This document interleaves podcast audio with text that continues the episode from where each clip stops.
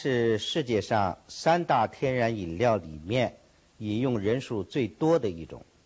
呃，三大天然饮料呢，就是茶、咖啡和 COCO。茶所以能够为亿万人所接受，首先是它能够满足人们生活上的需要。但是随着饮用时间的长久，随着社会的发展。随着人类文明的提高，茶和饮茶逐渐就形成一种文化现象，形成一种人类文明的表现。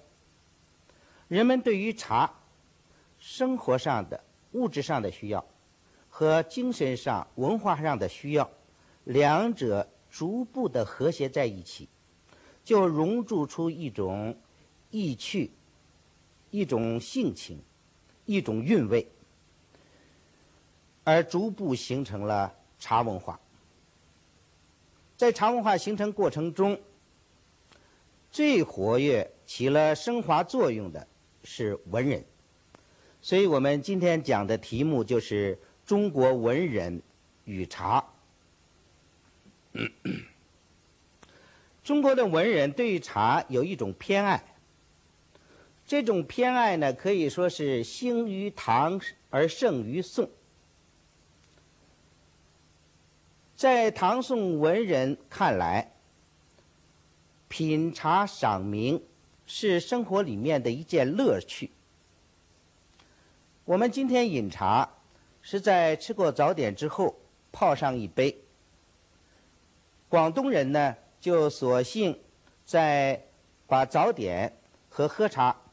融合在一起，叫做吃早茶。但是在唐宋文人那里，那是不分早晨、早晨和晚上都要喝茶。呃，白居易的诗里面讲：“檐前新叶复残花，席上余杯对早茶。”这是早晨在喝茶，但是还不够，晚间还要喝。所以他诗里面讲。新秋松影下，半夜钟声后，轻盈不易昏，聊讲茶代酒。以茶代酒是要在夜半听钟声，赏清影，还要品茶香。所以他在题《石山人野居》这首诗里面，就把这种雅趣。讲出来了，他说：“春泥秧稻暖，夜火陪茶香。”宋代文人苏轼就更是一面写文章，一面品茶，甚至在寺院里面批阅试卷，也是茶不离口。呃，文人们要品茶。这就需要好茶，这样才能品出茶香。对于名茶，唐宋的文人在品赏之后，情不自禁的要写诗赞美。像白居易，他的诗里面讲：“茶香飘紫笋，快履落红林。”呃，唐代诗人郑谷诗里面讲。茶香紫笋露，周回白屏风。这都是在赞美唐代的有名的茶——顾主紫笋。呃，顾主紫笋这种茶呢，到今天也还有。宋代文人苏轼 诗里面讲的“猛龙出没细珠落”。旋转绕欧飞雪清，和宋代文人文与可诗里面说的“殊途茶称圣，蒙山未独真”，又是在品赏和赞美当时的名茶蒙山茶。蒙山茶今天也有。呃，白居易呢，对于茶。就更融进了自己的一番情意。他在有名的琴茶诗里面说：“自抛关后春多醉，不读书来老更闲。千里之闻为露水，茶中故旧是蒙山。穷通行止长相伴，谁道五今无往还？”蒙山茶成了和他常相伴的故旧，可见偏爱之深。唐宋文人对于茶，在品赏过程中逐渐形成了一套程式、一套程序，有许多讲究。这套程式和程序呢，首先就是制茶，因为。唐宋的茶不是制成散茶，而是制成团饼形的茶。而饼茶呢，多以真膏釉其面，就是在团饼形茶的表面上要涂上一层油，便于存放。到饮用的时候，就要在火上烤掉这层油。这就是制茶。制茶有四个特点：第一，要用一种特制的火炉来烤。这种火炉呢，或者叫红泥小火炉，泥做的；或者或者是铜铁制成的三足鼎式炉，而燃料要用炭。第二个特点是要用一种小特制的小竹夹子，把茶饼夹住。放在火上来烤。第三个特点是，这种这种火要用文火，所谓茶须缓火制，而且火力呢要均匀，快速翻转这个茶饼，待到呢茶饼的表面烤出了一个一个的小疙瘩之后，要去火五寸。离开这个火苗五寸远，再继续烤，只烤到茶饼发出香味儿为止，那么就算烤好了。那么，所以第四个特点呢，就是烤好的茶饼要趁热放在纸袋子里面。这种纸袋子呢，是用藤纸做成的，是双层的，使茶的精锐之气啊无所散越。那么晾凉之后呢，就可以碾了。这是第一道 程式制茶。那么接下来第二道就是碾茶。先把茶饼用干净的纸很紧的裹起来，用锤把它锤碎。锤碎之后，就要放在茶碾子里面来碾。这个茶碾子 有银制的。有铜制的，而更多的呢是石制的，石头做的。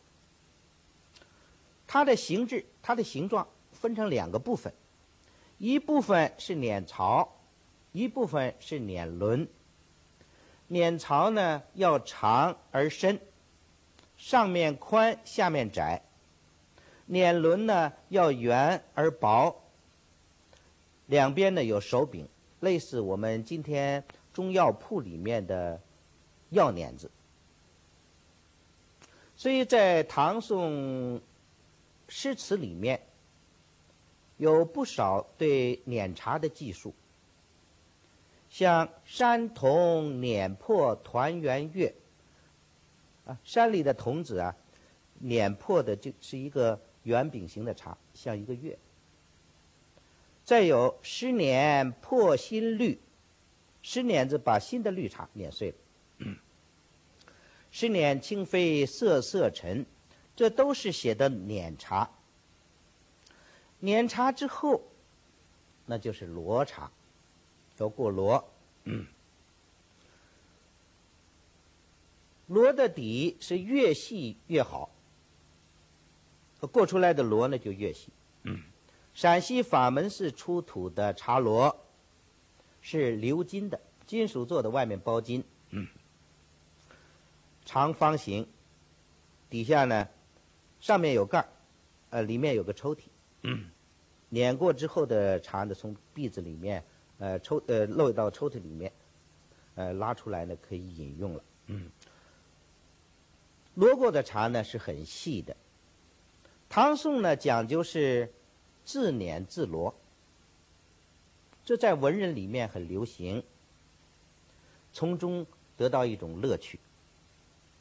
所以唐宋文人，像宋代的周必大的诗里面讲：“敢向浙罗平碧玉，待君回年是非尘。”黄庭坚的词里面讲：“凤舞团团饼，恨分破教孤零。金躯体尽，支轮慢碾，玉尘光莹。”这都是讲的碾茶和罗茶。唐宋文人由于对茶很喜欢，很偏爱，那么对于饮茶的工具，茶碾子、茶箩也很讲究。像陆游的诗里面提到了。无枕初回梦蝶床，红丝小卫破其枪。这个红丝小卫的卫，就是碾子，也就是说，用山东宜都出产的红丝石做的小茶碾子。那应该说呢，这种碾子在当时是很有特色的。这是碾茶和罗茶。罗茶之后呢，就要煎水。煎水讲究汤厚，汤嘛，在古汉语里面是开水的意思。汤厚呢，就是水开的火候。汤厚如何，这要看两条。第一是看水开的时候，水泡的大小多少。第二。是水开的时候的声响，所以陆羽在《茶经》里面讲到这个煎水，在水开了之后呢，他用了一个名词，叫做“三沸之汤”。对于三沸之汤，《茶经》里面是这样记述的：他说，其沸如榆木微有声，为一沸。圆边如涌泉连珠，为二沸；腾波鼓浪为三沸。也就是说，水刚刚开的时候，有榆木大小的气泡泛出来，有轻微的声响，这是第一次沸腾。沿着煎茶的茶具。一般是茶釜的边缘像涌泉那样连珠不断的往上冒泡，这是第二次沸腾。水面整个沸腾起来了，就像波浪翻腾那样，这是第三次沸腾。那么对这第三沸的水呢，陆羽说：“水老不可食。”这个水呢？已经煮得太老了，不能用来泡茶喝了。可见唐宋文人呢饮茶很讲究。呃，唐代诗人温庭筠在他的在他的《采茶录》里面也讲了和陆羽《茶经》里面记述的相似的体验。对于煎水，或者说汤后。唐宋的文人有许多技术，像白居易的诗里面说：“汤天少水煎鱼眼，莫下渠沉香花浮鱼眼沸。”李群玉的诗里面讲：“贪生起鱼眼，满顶飘青霞。”都是讲的榆木沸，也就是第一次沸腾。而皮日休诗记里面说的香泉一盒乳，兼作连珠沸。那么，这是陆羽所说的第二沸。到了宋代，因为不是用长口的釜来煎水，而往往呢是用长径的瓶子来煎水，长脖子的瓶那么这样煎水呢，目测就不容易看清楚，对，主要就靠耳朵来听。呃，南宋文人罗大经在他的《鹤林玉录》里面。就记述了他的一个朋友叫李南金的监察经验。呃，罗大经呢概括为这个经验概括为备二射三，也就是说，在第二次沸腾之后，刚刚到第三次沸腾的时候，这水就算煎好了，去监察。在宋代，这个备二射三主要要靠耳朵来听。唐宋文人对于这个二沸和三沸的水煎水呀，忌用很多。像唐人刘禹锡诗里面说的：“骤雨松风入鼎来。”骤雨松风进到茶鼎里来。呃，苏轼诗里面说的：“谢言已过鱼眼生，飕飕欲作松风鸣。”还有“雪如已翻尖触角，松风忽作谢时声。”这都是指的二肺到三肺之间的这个水。而黄庭坚的诗句里面所说的。曲集蒲团听煮汤，兼程车声绕羊肠。那么，就更是黄庭坚坐在蒲团之上，倚在几案之旁，听瓶子里面的开水，就像车走在羊肠小道上一样，咕噜咕噜的响。所以我们从这儿呢，能够看到。宋代文人在品茶之前，就先要听汤。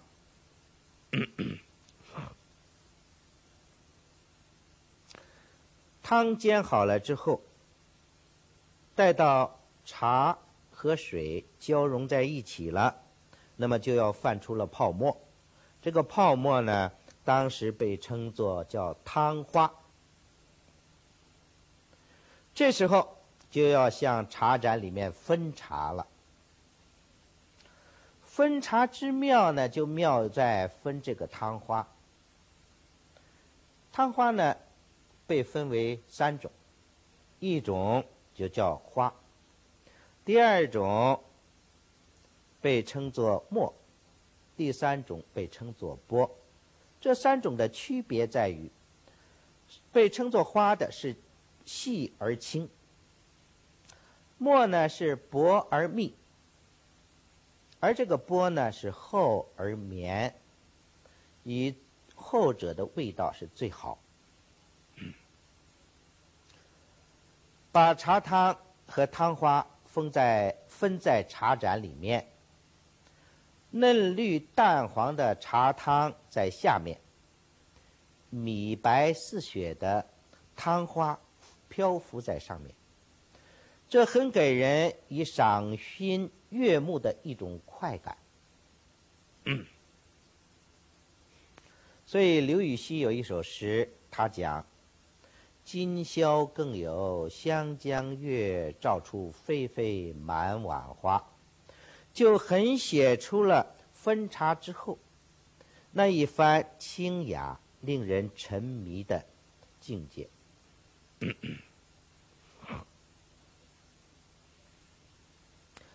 分茶的技艺呢有高低，高手分茶是一种艺术表演。宋代文人杨万里在寺庙里面看一个老僧人，叫做显上人，在那里分茶。看过之后呢，写了一首诗。他这首诗是这样写的：“ 分茶何似煎茶好，煎茶不是分茶巧。蒸水老禅怒泉手，这是指显上人是怒泉分茶的老手。龙兴元春新玉爪，龙兴呢是宋孝宗的年号，玉爪是分茶的工具。”在龙兴年间的新春，用新的玉爪来分茶。二者相遭兔欧面，怪怪奇奇真善幻。呃，茶和玉藻两者呢，在兔欧，兔欧呢就是兔毫那样的欧，也就是说，这个器皿呢里面是有黑灰色的，像兔子毛似的。那么香皂在这个 碗里面，怪怪奇奇真善幻，分如白絮行太空，影落寒江能万变。银瓶手下仍靠高，煮汤坐姿是飘摇。显上人拿的这个银瓶啊，头朝下，底儿朝上，在这里呢注这个汤。往碗里注汤，注茶汤，就像写字那样的潇洒。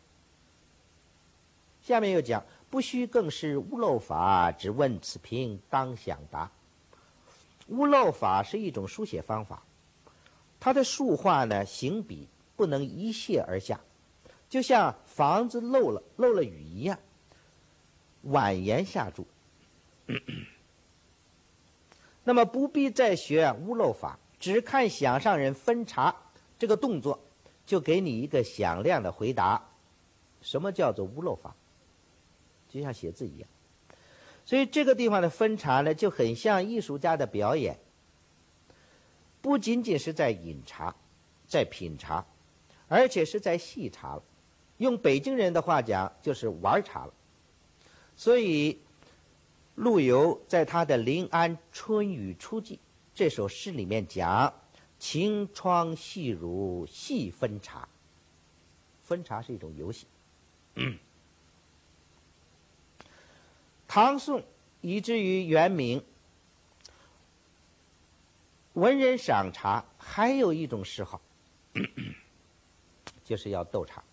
文人之间彼此来斗茶。那么新的茶收下来以后，就要。千团书太官，百柄悬丝豆。当时的好茶，一是进送到官府，一个呢是自己留下来斗茶用。斗茶最盛的地方是福建，所以过去讲呢，建人以斗茶为名战。斗茶的各方要自己动手，从。碾到罗，到煎，标准呢？一个是茶面汤花色泽和均匀的程度。第二呢是看汤花散退以后，一个散退的快慢和散退以后啊，汤花表面和杯盏接触的地方留下这个痕迹的情况。那么汤花散退以后。汤花表面和杯盏接触地方留下这个痕迹叫什么呢？叫做水饺。汤花散退快的水饺就先显露出来了，那就是输家。所以宋代的蔡襄讲，斗茶视其面色鲜白，着盏为水无水痕为绝佳。建安斗士以水痕鲜者为富。耐久者为胜。所谓沙溪北苑强分别，水饺一线争谁先。两种茶要一定要分别，看水饺这一条线谁先落下，谁就是输家。两个人斗茶决胜负不止一盘，三盘两胜为胜。那么斗茶呢，最后还要品茶，色香味俱佳。才是胜者。上面讲这些，主要是唐宋文人饮茶的习惯，它的每一个细节，无不讲求精要和独到。这正体现出了中国人的细心和看重生活之处。我们上面讲的文人饮茶的这个习俗，从唐宋延续到元明，大约是在明代末年，由于中国社会政治的动荡，沿海经济的发达。东南地区文明的发展和变化，这样呢，饮茶的这一套讲究逐渐式微。而到了清代乃至于今天，对于大多数人来说，就只剩下了对茶叶本身高下的品评。但是在人们品茗之中，所体味到的。茶从苦到甘，甘甜，再到淡，这三步很象征了人生的三个阶段。所以“人生如饮茶，人生三道茶”的说法就很具有哲理。我常常想。中国人，尤其是文人，所以能够接受茶，并且融进了自己的情趣，乃至于形成中国的茶文化。很重要的一个原因是茶适应了中国文人性格里面很淡很淡的那一面，也就是说。淡泊以明志，宁静而致远里面的淡泊和宁静，而这个正是中国人性格里面最深邃、最冷静，因而也最具有应变能力之处。